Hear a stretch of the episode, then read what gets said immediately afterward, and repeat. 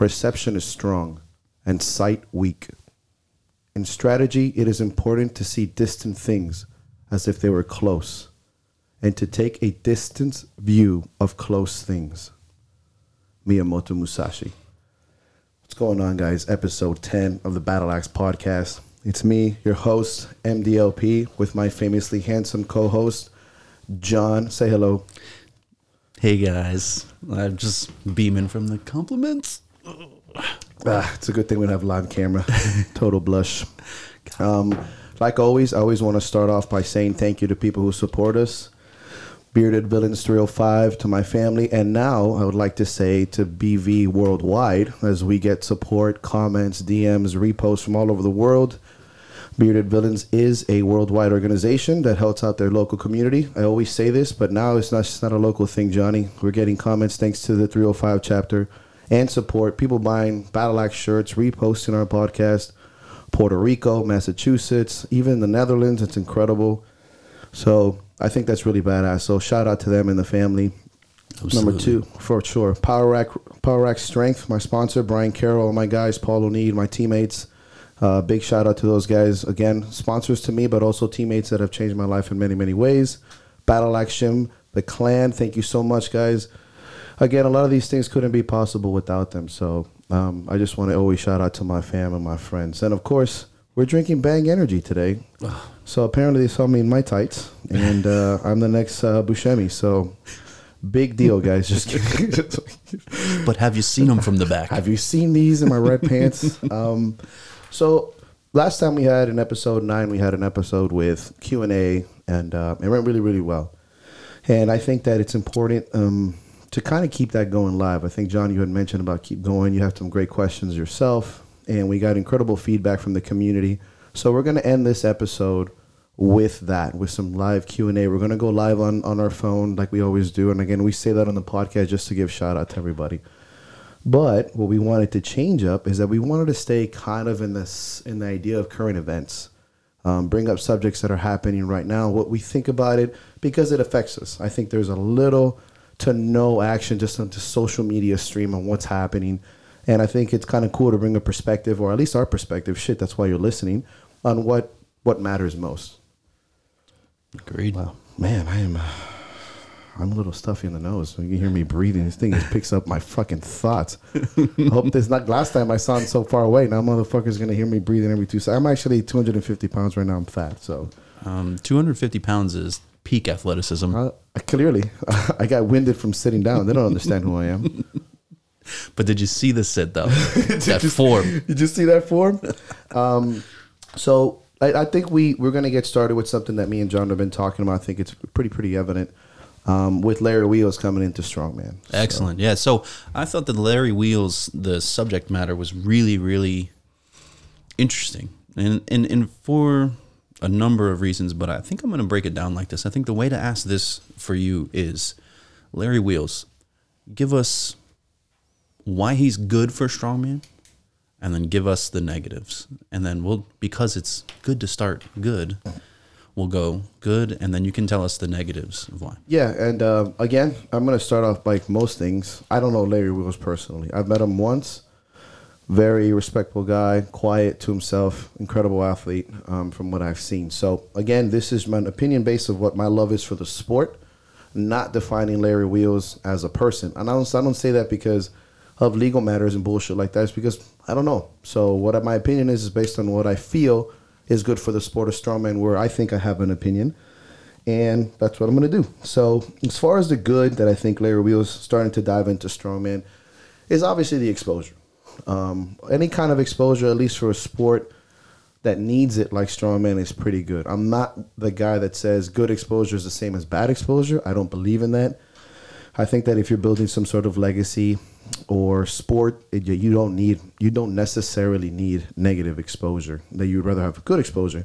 The great thing is that Larry Wheels is, has a great following. He's a, a phenom, honestly, just a phen- phenomenal athlete.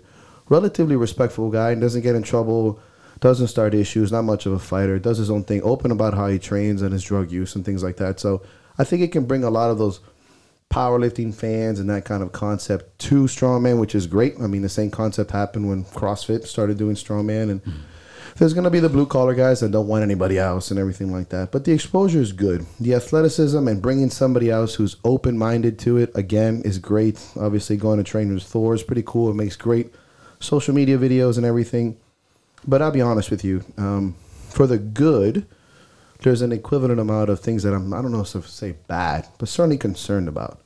And what are the reasons behind this? Really, like, is this a social media gamble? Is this for fucking views and likes? Is just just like, oh well, you know, I've done everything I needed with powerlifting, so I'm just gonna do strongman because it's cool. And I just know that if you make me clean a log, I, being the way that I look and that I lift, that I'm gonna get more followers, I'm gonna get more sponsors, and I don't know that. Obviously, I don't know what his true incentives are, but I've known the game long enough to know that if he was really gonna train strongman, yeah, I guess you can go train with Thor, but you can also train down the street with your homies. Mm-hmm. People who are still packing in the same amount of work, the same blue collar concept, but you know, going to go to train with Thor, making these crazy videos and stuff like that. It always concerns me. I mean, what are your true reasonings? Do you just want the likes, which would piss me off because you're the kind of person that might jump in, win one or two comps, and then fuck off and jump into another sport and another sport. In the long run, he's doing what's best for Larry Wheels, and that's the way it should be. It puts money on his fucking table and it feeds his family. But as a lover of the sport, I have to be like, well, I don't fucking like that. You know, I'm okay with saying that. Like, you know, you have some guys. Same thing with um with that Juju guy, Juju Mufu, right? Yeah. Who's a fucking super nice guy. Yeah. And I have no problems with him personally, but when I see you do a stone to shoulder and a fucking backflip, and then you're like you're getting five hundred thousand views, and you're sitting next to some of the strongest men in the world. I'm like, fuck, man, like you have an incredible platform. Mm-hmm. Why not do this in a really general, respectful way? Like really learn the sport, the ins and outs, sit with the the grassroots, learn the the, the origins of the sport, give it the respect, man. Like Yeah. if you went to any Olympic sport and clowned on it, man, that, that wouldn't fly in most countries. It wouldn't fly in most circles. It most certainly wouldn't fly in my fucking gym if you're gonna be a clown about it. Yeah. Um, again, not personally calling these people clown, but it's just clown shit. Um, and yeah, that, that does piss me off. And I'm I'm a person that's very opinionated within the four walls of my gym, sometimes on my Instagrams and stuff. But I'm very passionate about strength sports. It's it's something that I love, and I know the difference between somebody who's getting in a sport because they really love it, respect it, and cherish it, mm-hmm. and somebody who's going to use it to make money and likes. And it's at least on one spectrum, it's pretty obvious. I don't know Larry Wheels. I mean, the motherfucker really went to a comp.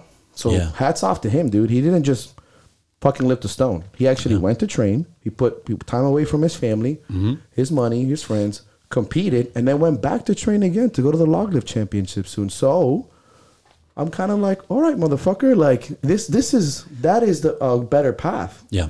So, shit, man, I'm in the process of prove me wrong, dog. Yep. Right. Like, yeah, it's okay. It, this is reality. Don't you know? It's, prove me wrong. So, do you are you aware of what he finished? Mm-hmm. Okay, so you know he took Second, second. which is fucking bananas. Yeah, to to jump into a comp like that at, at that strength level is Yeah, pretty man. good for a guy who has, as you say all the time, it's one thing to be strong and it's one thing to develop a skill set. Yeah, And it seems that for raw strength, he can pretty much make himself competitive to a level. So if you were, let's say you're the mecca of strongman and you, you make the decisions and you decide where people compete, do you make him earn a card or do you try to get him to more shows so that you could grow the sport? That's a good question, Johnny. I love this. Um, I know what I would do, and I'd make him earn the fucking card. Um, again, I'm not making this personal. I'm not gonna say, "Oh, I had to do this," and blah. blah. I mean, I still haven't earned my card, but what are we looking at here? And it's a lot with the pers- with the quote. I think the quote I used this at the beginning with the scene, the distance, is what is the long game in that? Yeah. Do I give him everything easily and he goes up there and spanks people and he's out of the sport in a year or two? Or does he feel the ups and downs of injury, pain? Does he meet people at the bottom? Is he there in those shitty shows that nobody watches? Is he to tell his grandchildren in 15 years how proud he was that he was in Strongman for four to five years? Are you to build character around this person? Are you to build a sport and the legacy behind somebody because they are earning it day by day, injury by injury? Or do I just go, hey man, I can make a million dollars off this guy Yeah. for one year and then I bastardize myself. It's also called whoring yourself mm. for likes and views and money. And he fucks off. And he's like, well, I came in and I did what I wanted. And I just kind of ran to the show. And no, no Yeah. appreciation's made. I didn't get to appreciate him as an athlete. I didn't get to appreciate how good he can really be That's a good and see like greatness because who knows how great this young man can be mm-hmm. and just let him and he'll never look at the sport as something that he found great he just kind of went around it and did what he needed to do and walked off. And i believe judging from just the fucking savagery that this man is i would say that he's he's looking at kind of inching into the long road of he competed at an amateur level at an expo. It wasn't like he he got gifted anything which is great. And i it's hard. In europe maybe it's a little different but in the states it's hard to be you need to earn your shit. Mm-hmm. And I and I'll I'd like to say that I hope that that's the perspective that the people around him are giving him, kind of like a, hey man, put your time in, put some great shows, and at the same time, Sure. he's not walking on with a 200 pound deadlift. This guy's probably going to log lift over 400. There's no reason why I'm going to make him go to like Yeah. some rinky dink nothing because he's on his own way has earned the strength. Not like he just walked on. Sure. So, yeah, I think he's gonna have to earn his way up. I would totally make him get his pro card. I'd totally let him feel that, man. It, Like, I have to at the long at the end of the day, he's still an athlete. He still wants to win. I know he would love the feeling of winning this pro card. I, I mean, I would assume so. He's a champion. He wants to go to the Arnold's and win, or he wants to win a, a national level show. Like, why would I? I sometimes we're so eager to watch these young people fly so fast and then they burn and then you're like well fuck it we'll find another one it's almost like the music industry dog everyone's Yeah. like oh this is a phenom let's get them up in two years and you pump, pump them full of drugs and they're up and up and up and then they're hurt and i know this because i've treated them even at a small minute collegiate level you have the strongest kid on the team just pounding away on squats because he's a strong one in a year he's fucked Yeah. because they wanted him to see him fly so fast. A bunch of kid Icarus is running everywhere. so no, I would never do that to him. I would make him earn that because I feel like that would build a love for the sport, and I mm-hmm. think it would build his character. That's my perspective on that. Obviously, I don't know him personally, but I think that'd be the best way. And it looks, I mean, man, this motherfucker's Did you get a chance to see the the post interview? uh, at the show. No, Okay. So he did say, and this could be again, it could just be for people, the people, or it could be you know just respecting the people he competed against, saying I'm doing this. But he did say, I'm going to hang up powerlifting for a while. I want to pursue strongman. Fuck. See, I'm like, look, and the reason why, okay, it's beautiful. I knew we were going to talk about this. It's kind of like when we're going to watch a movie. Yeah. I barely watch the previews because I want to have a genuine, organic opinion. And the more I look at his interviews, the more I'm to be like, "Uh, I'm going to start to sway. And what I say seems like, not even knowing that he said that, I feel like that's his path right now. Originally, you, you were witness. I was like, fuck that. This Yeah. is bullshit. He's here for likes and it's bullshit. Yeah. And I, that's why I kept that opinion within my walls and to my friends. Mm-hmm. And I said, let's see what he does. I don't need to jump on anyone's fucking bandwagon just because they're strong. Sure. I don't need to be nice to you because you're cool. Like in my book, you have to earn my respect because that's the way it was for me. That's the way I treat my friends. That's the way my friends treat me. Uh, that's the way my mom treats me. Like you got to earn that shit. I'm like, "Si, senora, yes, you're right." Um, and look, three, four months down the line, even the community is kind of like, "Damn." Yeah. Like at first, I was like, "Yeah, whatever." He shouldn't have said he's gonna be one of the top guys. Maybe he just said that, and I'm thinking, look at his interviews now that he's done the sport Yeah. He's like, well, you know, 400's coming. I feel pretty good. And he's like, and uh, I'm like, yeah, yeah. I see, that's uh, like he's looking. he's more respect building it. So, to answer your original question, what it what does it do for the sport? It could do many things, and I think it's equaling itself out. But it has to be genuine. If you're gonna do it for the fucking like, say it, say Sure. it. Sure. But if you're gonna do it for the general sportsmanship, and I think that punch in the gut of going to a real strongman show mm-hmm. seems to be kind of swaying them into the way of, hey man, I gotta really put some time into that. You know what? As someone who's competed, you've won, you've lost. I find this really interesting. So, and I'll make a couple. I'll bring up a couple people. Most importantly, would be the LeBron. Remember, mm-hmm. not Yep. one, not two, not three. No. Yeah, I always thought that being angry at somebody for wanting to win multiple times was really weird. Like they they bastardized LeBron because he said, "I want to come here to win multiple championships," and everyone was like, "Man, you can't win multiple championships." What do you think you are? So yeah, so in the perspective of Larry Wheels saying, "Hey man, I I want to be top five. Yeah. Like, why should we annihilate him for that? That's what he wants. That's his goal. Like, he may never see it. Yeah. But you say all the time, it's mindset. Yeah. If you don't think you can be a champion, you'll never be Right. a champion. So And I and I and I was again to not go back on my statement because that's a really good point. If you, in my eyes, have not earned the right to say something like that, I'm gonna I'm gonna say something. So, Larry Wheels, who's never done a single strongman competition, saying he's gonna be third in the world, to me is gonna be like, no fucking way, yeah, and that's okay. Benny's doing well. I'm like, oh, we'll change my mind. Mm-hmm. Now, in two three years, when he's just winning and he stays in the sport, he's like, I'm gonna be top five. I'm like, well, I, okay, I mean, yeah, I mean, you've earned it. You know, like anybody after LeBron, first of all, phenom most of his life, he didn't really start talking like that till he won his first championships and started winning MVPs and.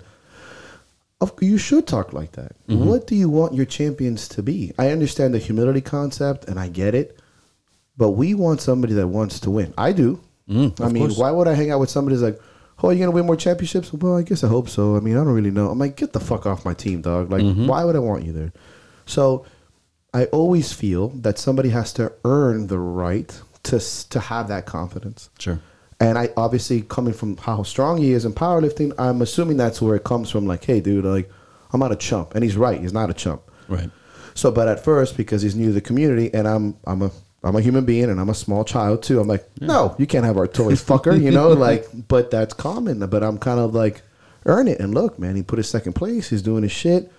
Okay, like it's okay to say to somebody, earn my respect. I don't know when the fuck that became poor, and it's like, no, dude, you don't walk in and make friends with nobody Yeah. you walk in and you earn your shit. And that's kind of what he's doing now from what I'm seeing and from what I'm hearing from you too. And I think that's fantastic. Eh, But again, if you just come onto my scene like, yeah, I'm going to win Florida's strongest man. I'm like, no, you're not. Fuck you. You know what I mean? Now, Yeah. now, if you come in, you have 20 shows and you're really strong, you're like, I'm winning Florida's strongest man. I'm like, oh, you might. Get the fuck out of here. Piece of shit. You ever- yeah, you get hit by a pipe. Uh, well, that's that's awesome perspective because I I definitely I think only a competitor can understand. Well, not only a competitor, but people who I, I never believed as like it's just a game. Yeah, yeah. Uh, and and it's just a game is said by people who have never won, yes. and you've And who've never you're not my people. Yeah. And I'm not even like I'm not a strength athlete who's been in all these competitions, you know, and but I've competed in a lot of life. Yeah. you know. That's a good fucking. I like that a lot, by the way. Um, so moving forward, so you have had a, a, a big couple of weeks. You've been busy, Yeah. and I'm not saying you're super important, but I'm not not saying that. And um, I recently got to attend your Iron Knight seminar. Oh, thank you. So uh, I'll start on my half by saying thank you to them. They're very gracious hosts. Yeah, Iron Knight Gym. Shout out to you guys. They did a great family. job. Yep. Yeah, the setting everything up, being courteous, making sure everyone was taken care of. yeah, really it was awesome. pretty cool because um, uh, Corey and Ivy have been buddies of mine. We've been in the same strength team for a while, and uh, Iron Knight Gym and, and Girls Who Powerlift. Um, they reached out. Well, uh, they reached out to me about the seminar. We had talked about this briefly, Mm-hmm. and then he's like, "Yo, I'm ready." I'm like, "Fuck, well, I, I've been ready, but I'm like, but I was kind of like, oh fuck, no, this is really happening, you know? Yeah. I haven't done a seminar in like four years." um, you know, and they reached out and they, they opened their doors for us. We set on a good, uh, we opened up a good charity. We, we started promoting it together. So again, yeah, shout out to these guys. Um, great people, great, great gym. Man, I was jelly. Wow. And uh, we had a great, they had a great community there too. Very receptive. What a facility. Um, so you said you hadn't done a seminar in four years until that one. Can you just tell me, because I don't know, uh, how many seminars have you done? Oh, so so the history was when I first started in Miami. It was, uh, typically, it's a pretty shitty city when it comes to spreading your idea. Typically, people see it as a, competition. But since strongman was so new and everyone was catching a buzz, everyone "Oh, why don't we do a seminar?" Originally, I did three seminars, all free, because That's what you do when you're building a business. You have to eat your shit sandwich. And we'd have these three or four hour seminars on the log, to clean the values of strongman. Just kind of it's my raw source of why I think people should be doing strongman. How long was the gym open? Uh, it had been point. open about a, almost two years. So two years in is when you started doing seminars, still for free. Correct. Two years in, already after my first year, again, after my first competition, I didn't call myself a strongman or a strongman gym until I competed almost twice. And this was, I remember, I was a personal trainer for three years prior to that. So it wasn't like I just jumped on the scene and been like, hey, cool, I'm ready. I'm, Yeah. uh, you know. So um, we did seminars at different CrossFit gyms. But as much as there were 30, 40 people, quickly they were never welcoming back and because everyone they were afraid that i was going to take their clientele which i totally i totally understand. I get it. Um, so i said hey i'll come back and they're like eh, you know and then a couple people that would come over to my gym they were kind of being like criticized by their other buddies like thinking that i was going to take them. I'm like look i'm at a crossfit gym. Anyways long story short i didn't do a seminar for years. I wanted to avoid that because i was getting really pissed off because I wasn't trying to take your money. I felt disrespected. I did two, three, four hours by myself in my own. I took a 200 pound stone, a log, a keg, an axle, all my 2001 Accord by my fucking self in the mm. day with nobody because there was only like three of us that trained. Yeah. And I called a couple buddies of mine, my friend Rick that's been around, a couple guys, Vinny that's from the OGs. But I was very raw, man. I was by myself throwing things there with Megan helping me out. And now look, we rolled 30 deep. But again, and I bring this up because I'll bring it back later about eating your shit sandwich. But uh, and it came to fruition in the sense of I needed to be better. If I'm looking back now at those seminars, I'd probably be like, ugh. But after two years of being injured and really putting down into science, I said, okay, let's do our 1020 strongman.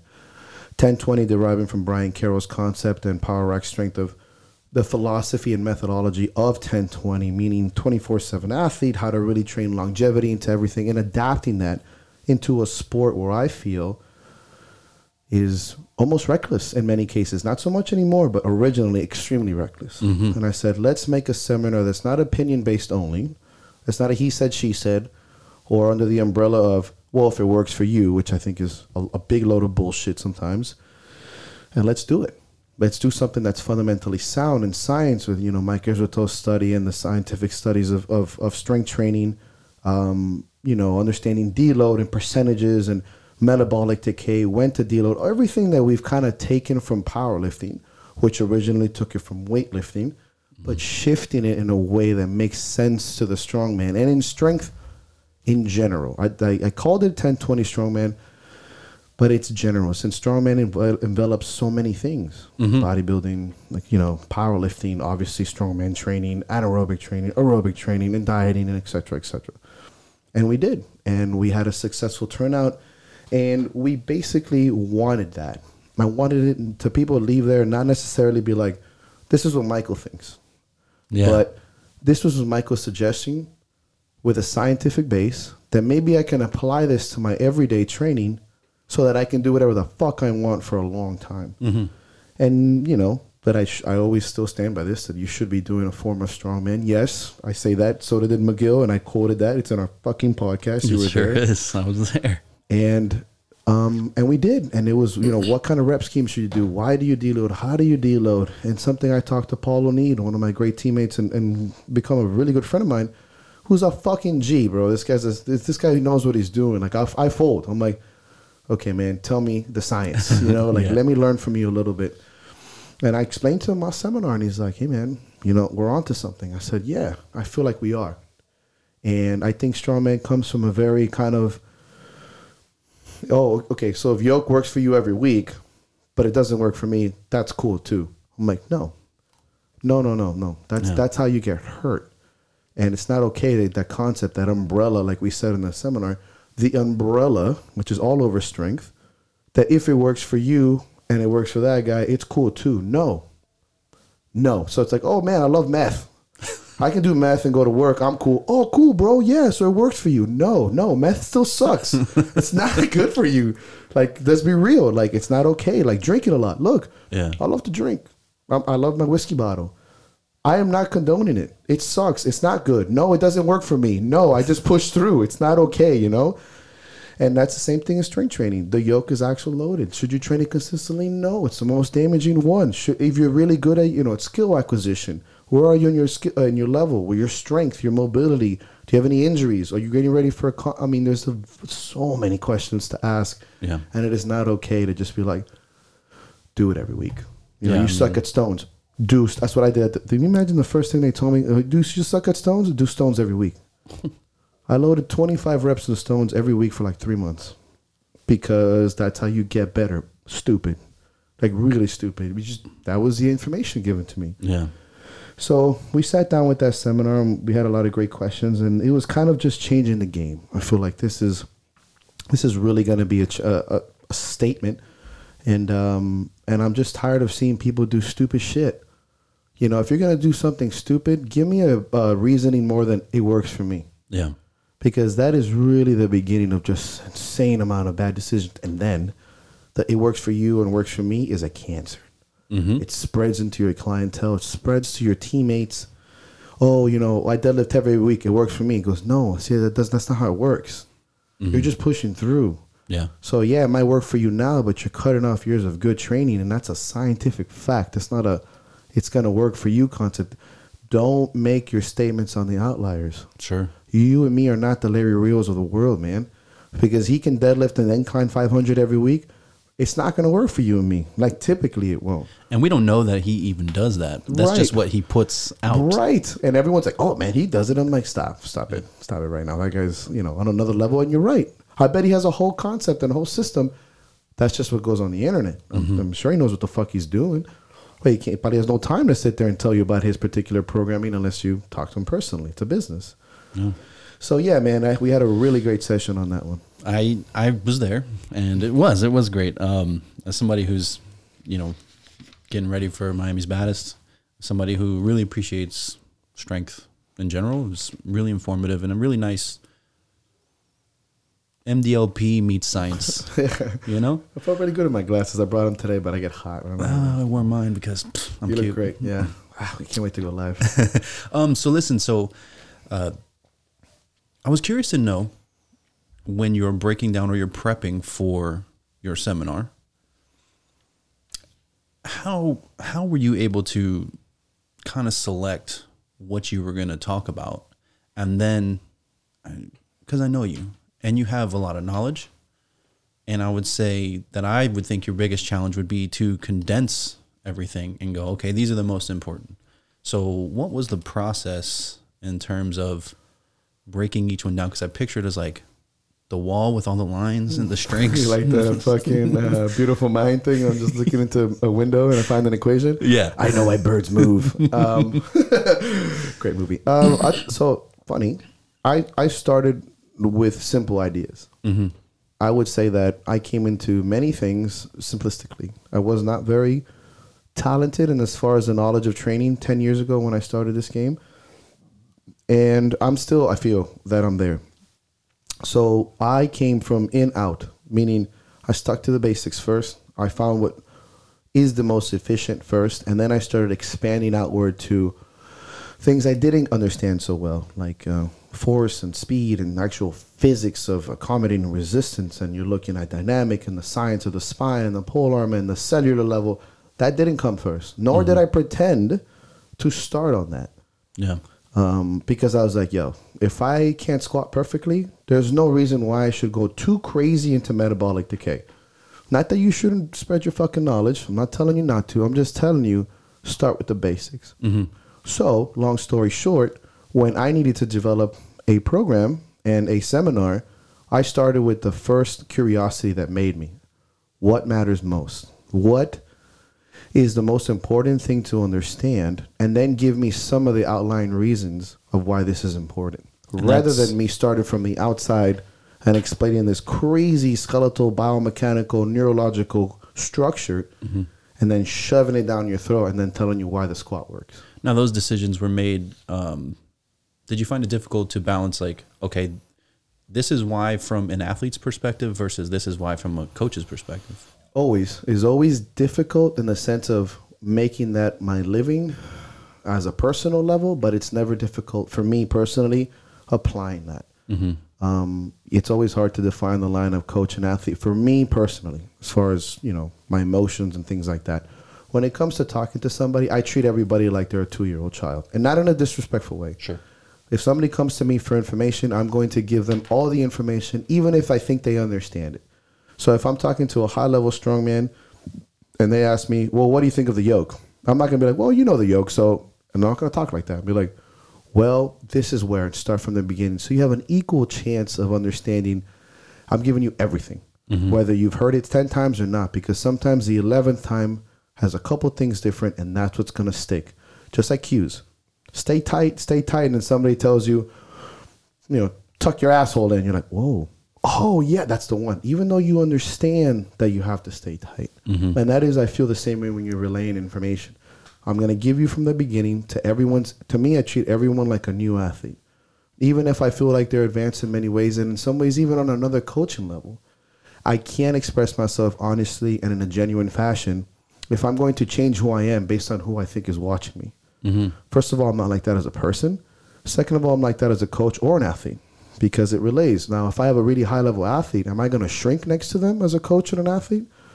Absolutely not. I'm to rise to the occasion. If I'm next to a champion, I'm going to act like a fucking champion because I am a fucking champion.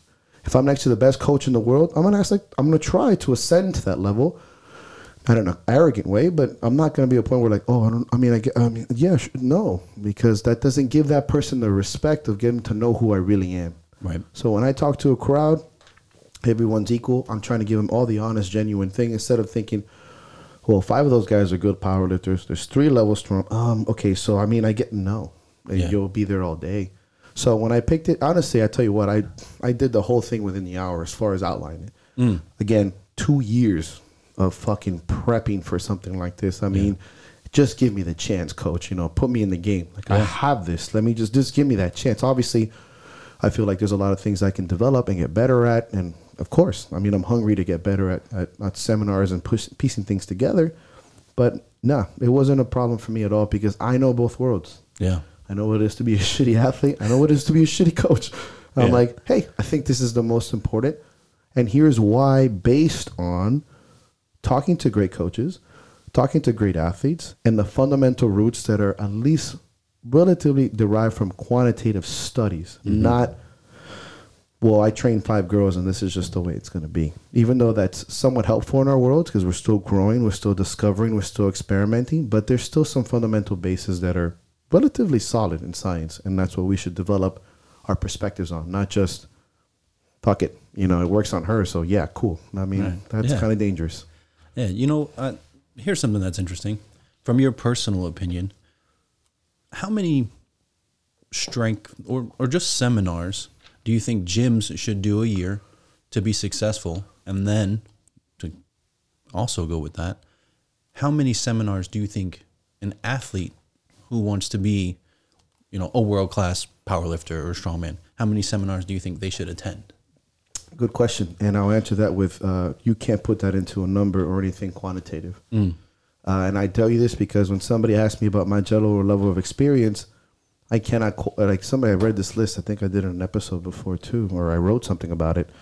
What makes a good coach? And they're like, oh, how many? You know, if you've trained high level athletes, you get five points. If you read like ten books, I'm like, okay, cool. Was that's I think it was maybe Dave Tate's list, something on the FTS or something like that. It was a point system. Yeah. And I was like, I get it, you know, because he's trying to find a system to to identify this. But yeah. And I re- I I was talking to about the gym and maybe you in an episode. You can't, I don't know, it was one of our episodes. Uh, you can't put certain things into a, a quantitative number because there's a lot of sacrifice going on. So what one coach can get in ten seminars, one really good attentive coach can get in two. Now, also, what kind of uh, seminars are you attending? Are you attending these ego-driven? You know, are you going to people because it's just basically hearing a celebrity talk?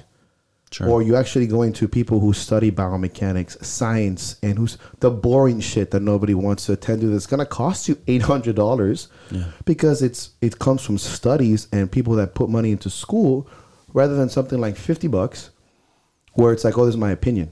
Or you know, and again, this is that dangerous line between degrees and mm-hmm. trench warfare. And it's you gotta dance on that line. You know, some people true never went to school and are their seminars are worth every fucking penny. I would hope to put myself one there, there, one day. And you got guys that off all this shit, you know, they're still talking about doing shit on a Bosu ball, and you're like, this is fucking pathetic. but you should experience both. Yeah. You should leave some seminars and go, that was a waste of my fucking time and money. Mm-hmm. I'll never do that. And that builds a great coach. That might take 10 shitty seminars for you to find the one good one, 11. Well, guess what? I found two, three good ones at once. Boom, boom, boom. Yeah. I'm like, oh, fuck. You don't really know when to stop. As far as to give that number, I don't think there is a limit at all.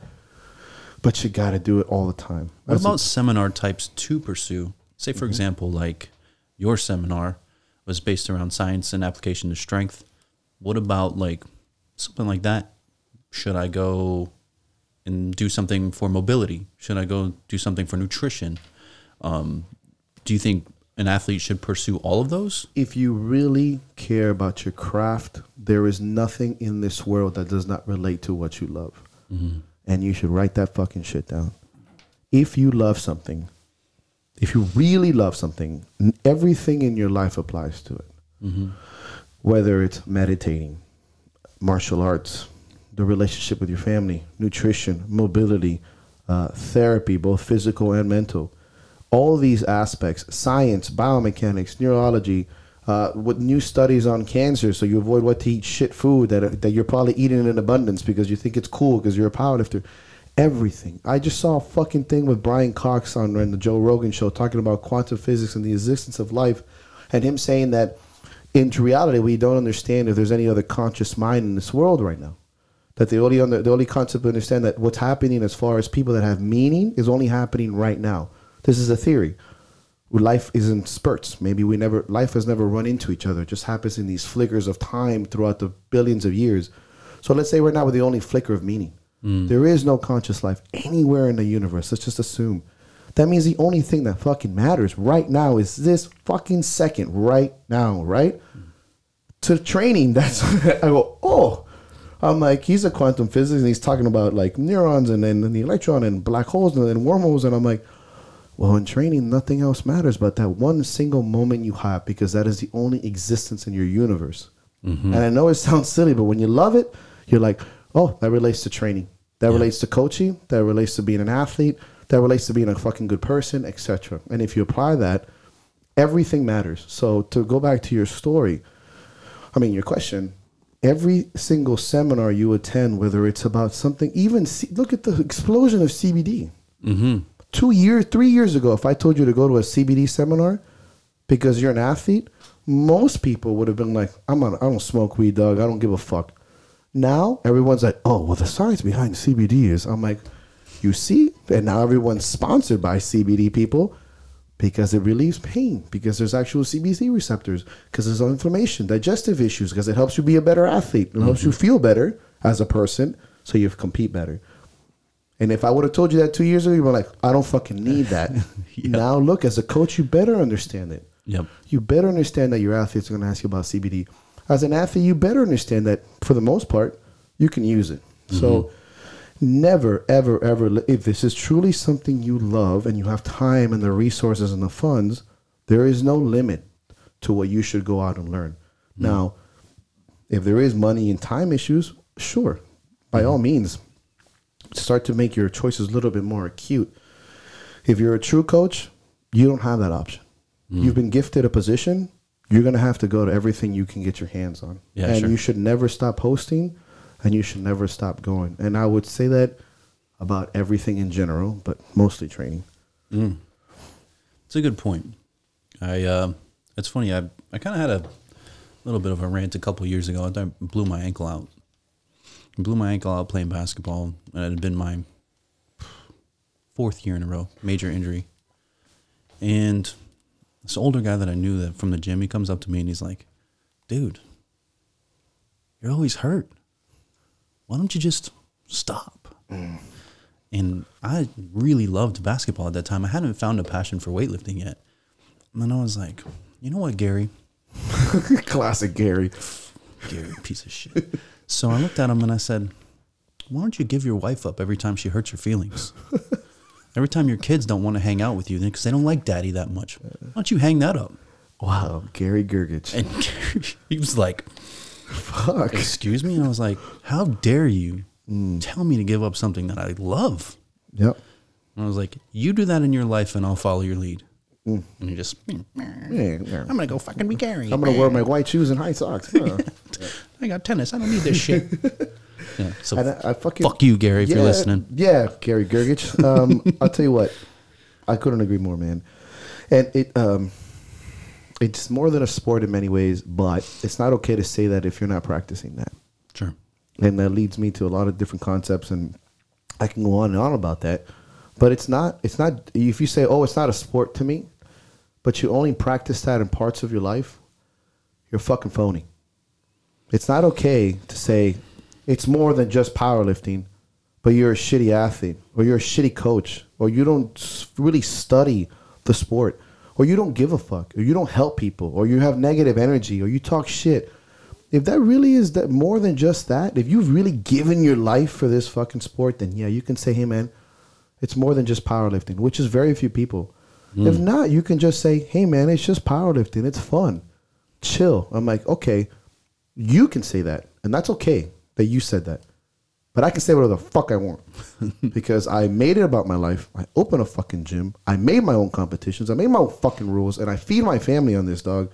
It's more than just strength, and they'll be like, "Oh yeah, Yeah. And I all. Just know your fucking role. Hmm. Just know it. If it's not, if it's more than powerlifting to you, show it, express it, and prove me wrong in a sense. Mm-hmm. If it's just powerlifting to you, act accordingly. Don't just say it's more than powerlifting to you when things don't go your way, and then when things go against you, you just say, "Oh, it is just powerlifting." Like when you get hurt. no, oh, it's just powerlifting. I'm gonna focus on something else. But three months ago, when you hit a PR, you're like, "It's more than life." Mm. That's not fair. Yep. That is like, why don't you just walk away on your life when, on your wife when things are hard? Yeah. Because you're in love, dog. You're trying to anyway, right? Yeah. So I mean, I get super sassy about things. I hear it all the fucking time, and it'll be a subject that we end with because it's it is more than than that to some people. Yep. But know your role. You can't just say that to people that I think have earned the right to say that more than you have, and that I'm okay with saying that. I think that's a really good point. Yeah, there's some people that have earned that right a little bit more than you, and it's nothing in life is fair. It shouldn't be equal. It shouldn't. It's No. not. I mean, and that's general rules to making yourself better. Right. If you get handed everything, how do you enjoy the taste of victory? And I don't. And I want to say clearly that it's it's not about time in the sport per se, although that's a fucking factor. Sure. But I know guys that have been doing this two, three years have done more for the sport than people that have done it for 10 or 15. Mm-hmm. Because they're 10, 15 years in some fucking dingy basement, hating everybody, excluding people, complaining about everything, but never doing anything about it. Sure. Who come to me and they're like, well, I've been doing this for 15 years. I go, I've been doing this for eight. I'm a bigger deal than you, motherfucker. Mm-hmm. Because those, because I don't see, there's no tomorrow for me. Yeah. So I do everything as much as I can. So what time is a part, time is a tool, but don't it's not the say all be all. And this is going out to a lot of young coaches and and athletes out there. Like don't ever let somebody throw time at you because it's only a part of what makes you love a sport. It's Um, like relationships. I've been in ten years. I go, but it sucks dick. you know, like stop. And that's for anything too. I mean, I Yep. say that to people when they talk about relationships. You should you're a fool if you think that loving someone or something has a fucking timeline. Oh, beautiful. It doesn't. That's not how we So anyways, you did say something there when you said you've had your own comps. Mm.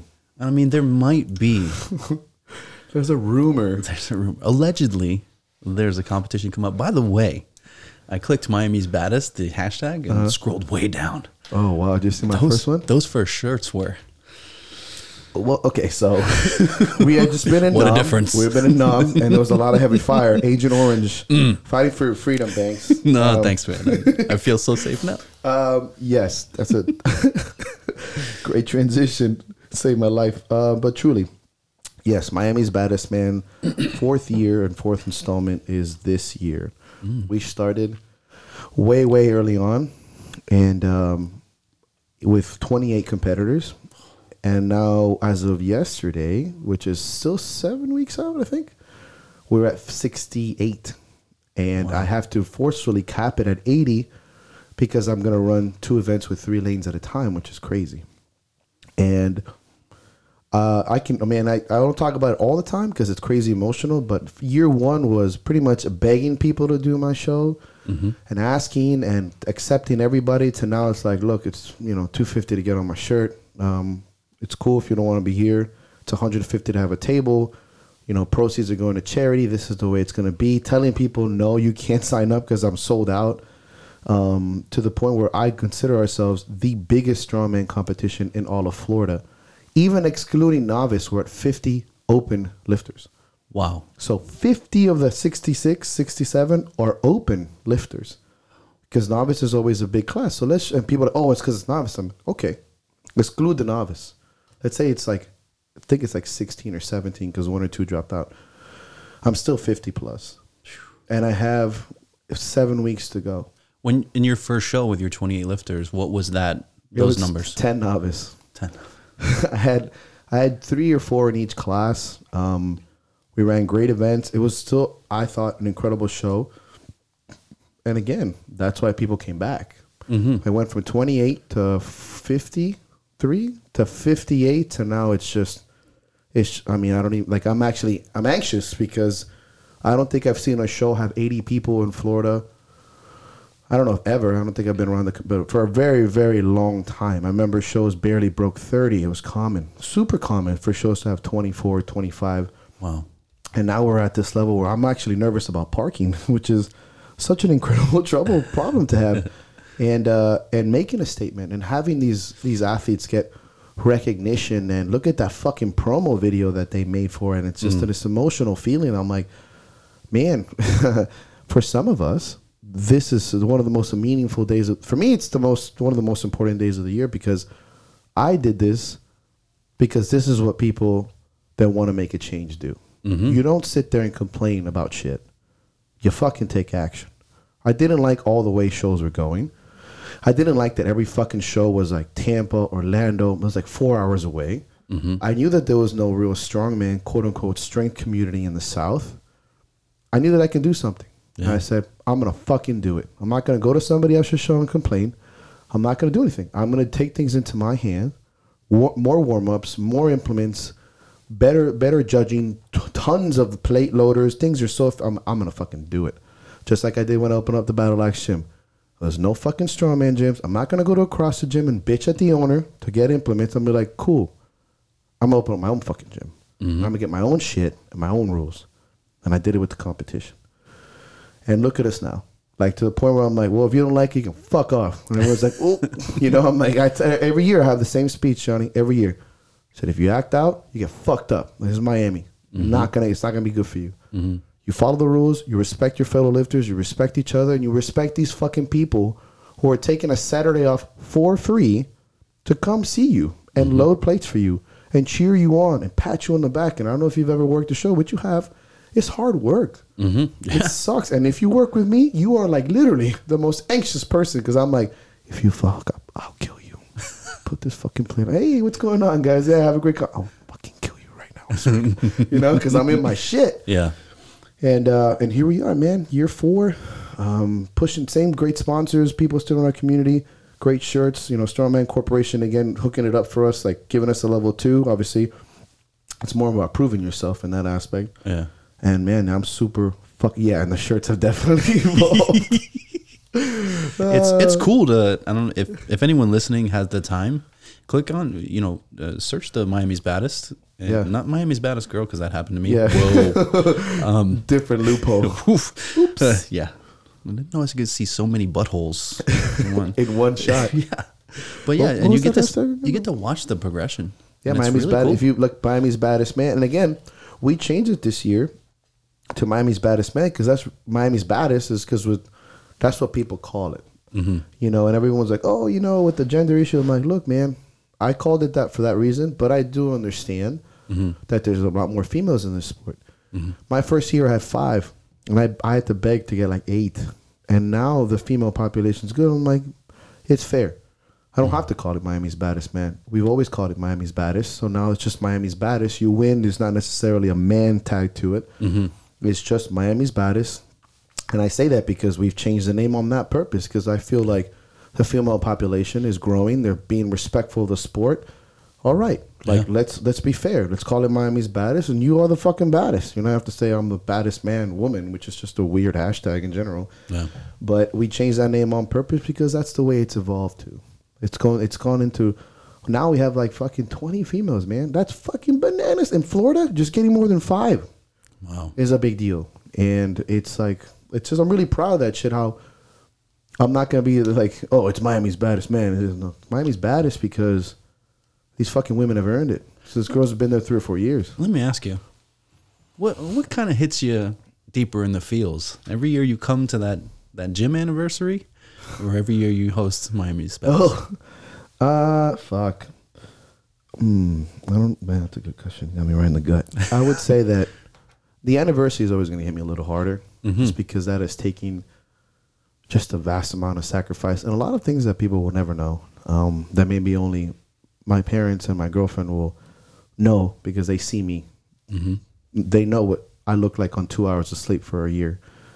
Um, but the Miami's baddest is is is very very very close because it's a direct representation of my dreams. It is a physical representation of. I don't want to just say sacrifice and paint myself some fucking martyr, but it most certainly is perseverance, knowing who you are, mm-hmm. sticking to your fucking guns, and having and sticking to your people. Like that's my crew out there. Ugh. Like that's not just me anymore. Like we say we. Remember, my friend. I said it in a post too. And my friend Randy from Idolmaker in Miami. He's like, you know, you're successful when you stop saying I and you start saying we. Yep. And I don't think I've used I unless I personalize an opinion and I wanted to exclude from the Battle gym. But that's us out there. Those are waking up at four in the morning, killing themselves for for an us, so Yeah. people can say the Battle Axe gym.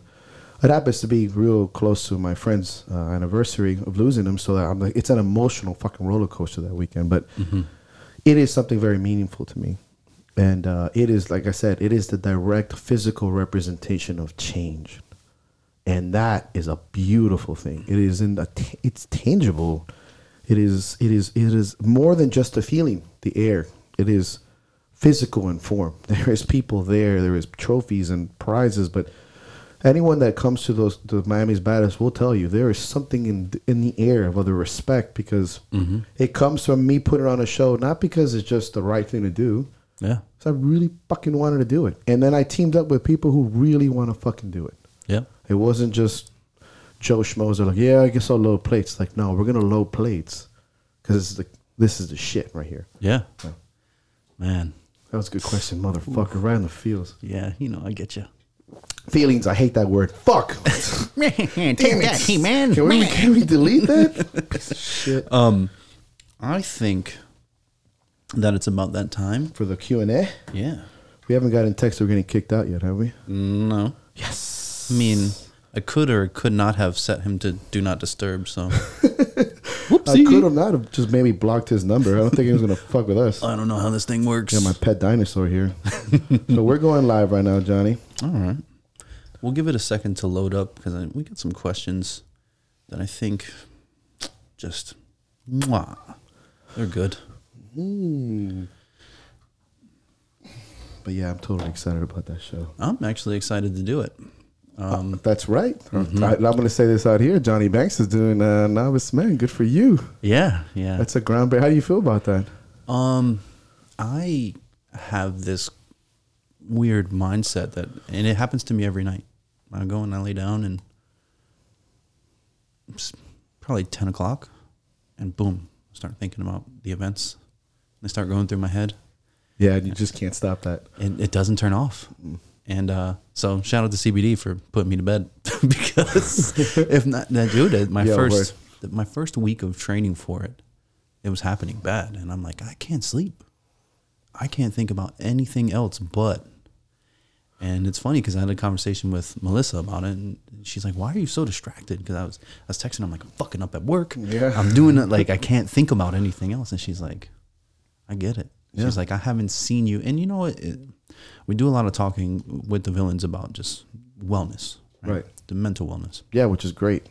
and what it's done um, signing myself up for this comp has actually reconnected me with wellness, and it's because there's a goal, and the focus on that goal has made me better in so many ways.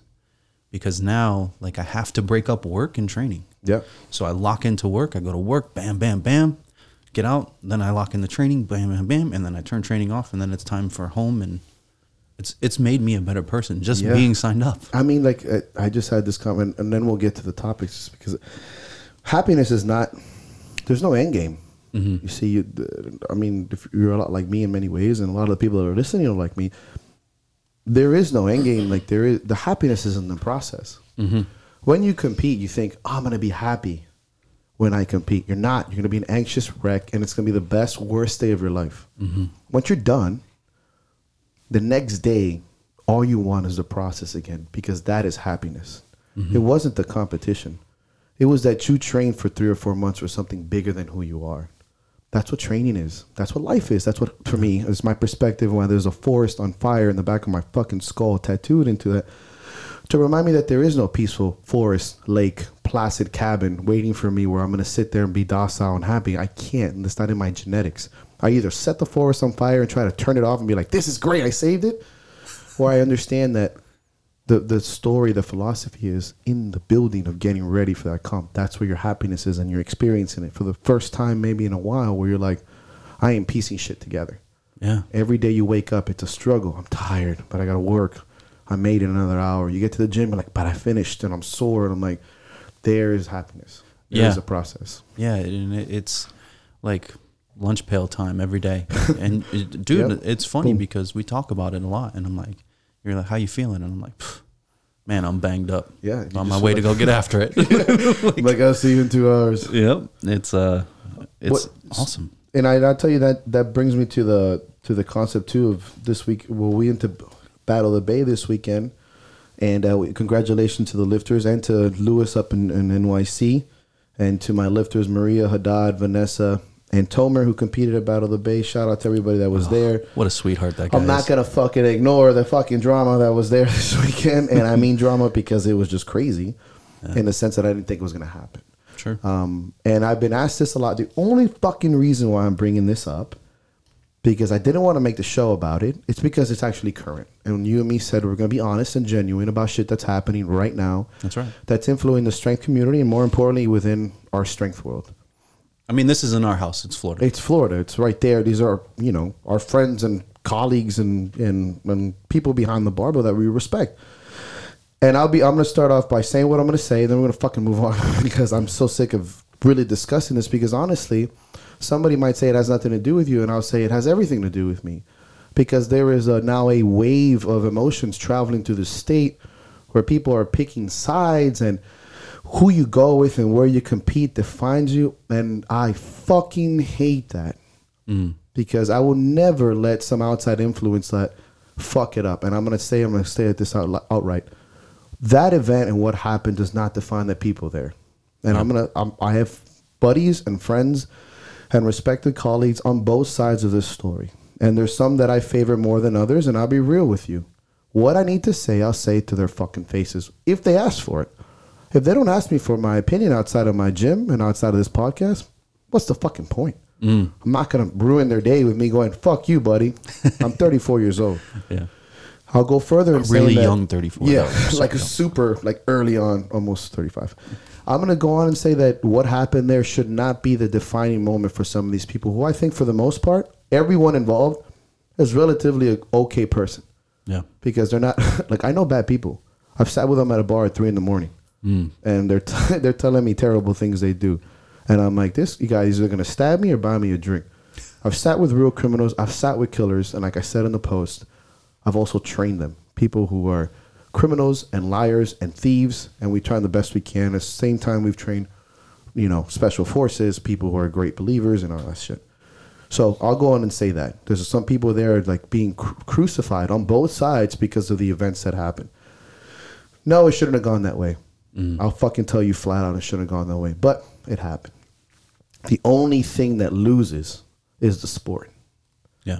And you'll wake up in a few weeks on both sides and be like, fuck. Like, for what end? Now that kid who's on that couch watching these comments is petrified where to compete. Yeah. Because is he going to be seen as some pussy fucking liar or some righteous person or is he on the cool side or the bad side? Are we on the school bus again? Yeah. Like who gets the back of the bus? Who's the front of the bus? You're making somebody feel this way about powerlifting? Yeah. Uh, the, the only reason why we even got in this fucking gym together, and the only reason why a lot of us even got off the fucking couch or off the streets or preventing us from doing stupid shit was the barbell. Now the only thing that suffers in the long run is the sport, and I'm fucking right. Now, how is it going to progress from here? Well, that depends on the people. The impact was made. The stone was dropped in the lake, and now we're dealing with the ripple effects. Fine. You want to make a statement? Make the fucking statement. Mm-hmm. But people like me and us who have to deal with the waves and the tidal waves and picking up the pieces, we're gonna have to do the best we can. Not for you, not for this guy on this guy on this side of the barbell, not for that guy, but for the sport. And I'm always gonna do what's best for the sport because that's always gonna be what's best for the battle axe gym and the people that follow it. People have this weird idea that people are up my asshole that whatever I do is what the gym does. It's not. I mm-hmm. always tell my people to question me to, to think for themselves because I will not always be there. So it can be tomorrow and it's over. Always do the right thing for the sport because that is going to be there for the long run.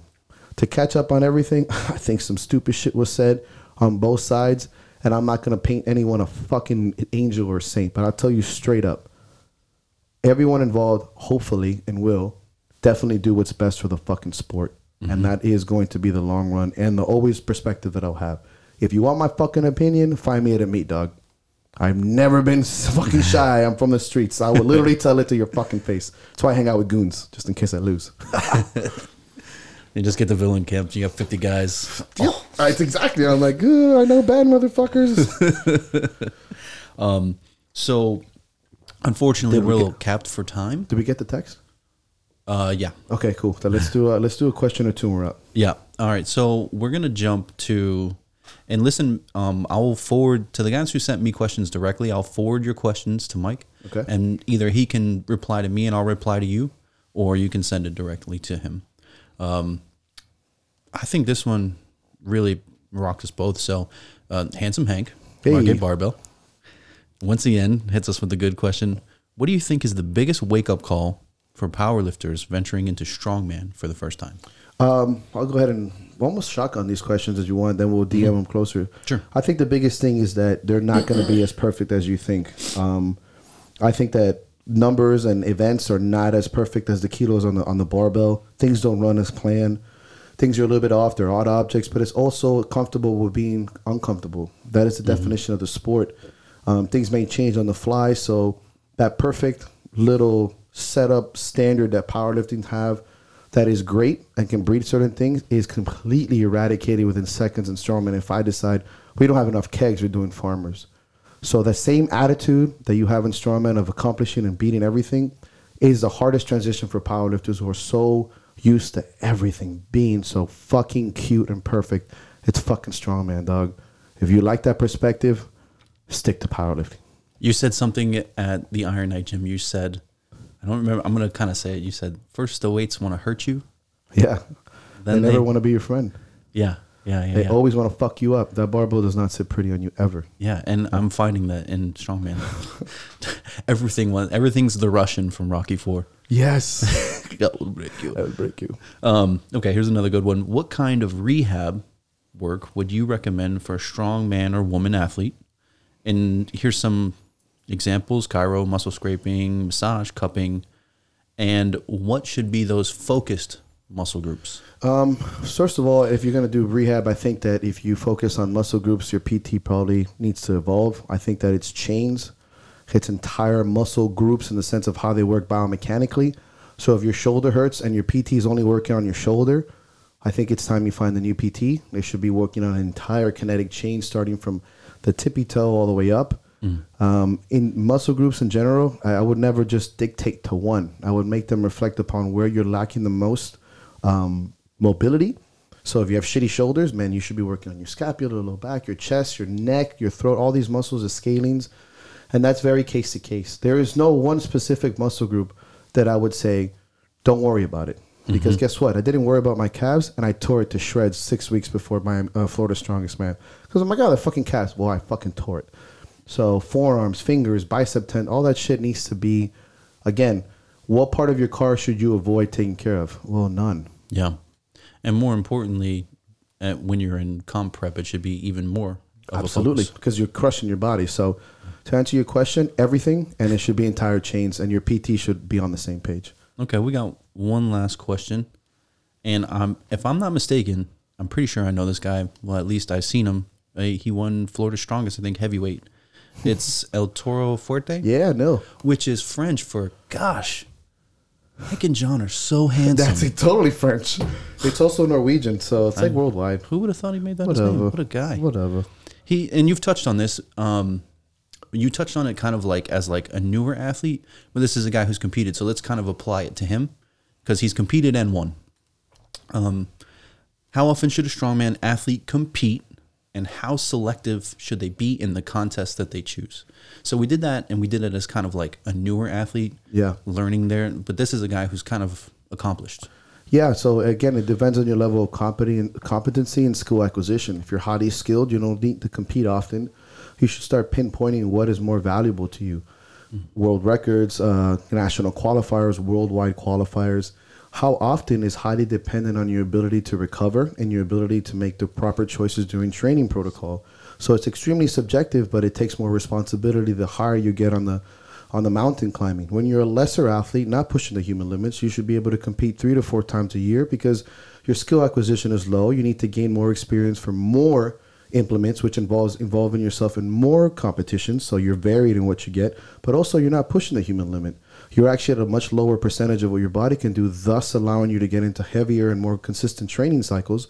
But eventually that will fade. So the lesser athlete or the lesser skilled athlete can compete more often until they run into a position where their body now is starting to get high skill and high amount of human capacity. And then you have to compete less because at that point you're more broken down. And now you have the ability and the strength and the skill to pick point, pinpoint your competitions you want to do to advance yourself to further your goals, whether it's being a professional or competing around the world. So it's very subjective, but it makes sense if you know how to climb. Wow. Did you see that shit? a speed I round. fucking stutter on that motherfucker, my dog. God. that's Impressive. I hope Uh, everyone saw that. we're actually going to do a raffle after this. If anyone Uh, meets us yep. in the parking lot, Five dollar raffles. The prize is unknown. Our backwash and our Back bangs. question our bang. Um, I believe I, we have people waiting for us to get out of this one. So They want to see us. Is what I'm thinking. I think they want to hang out with us. First of all, Tell them we'll give them five bucks. So we're buying some food outside. But so Johnny, I think we had a great fucking episode. Um, we fit into about an hour or so. I think that um, I'm really happy with things that were said, and I think that we're on the. I think this current event thing is something I'm really happy with. To be honest with you, Um, yeah. yeah. Yeah. So I'm going to close off by saying um, I think it's important that we go back to the beginning of this episode and listen to the quote about sight and seeing distance.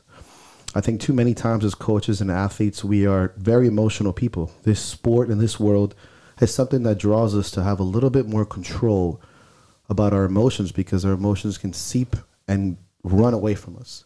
I would go on and further say that always discipline your emotions because they can really take away foresight on things.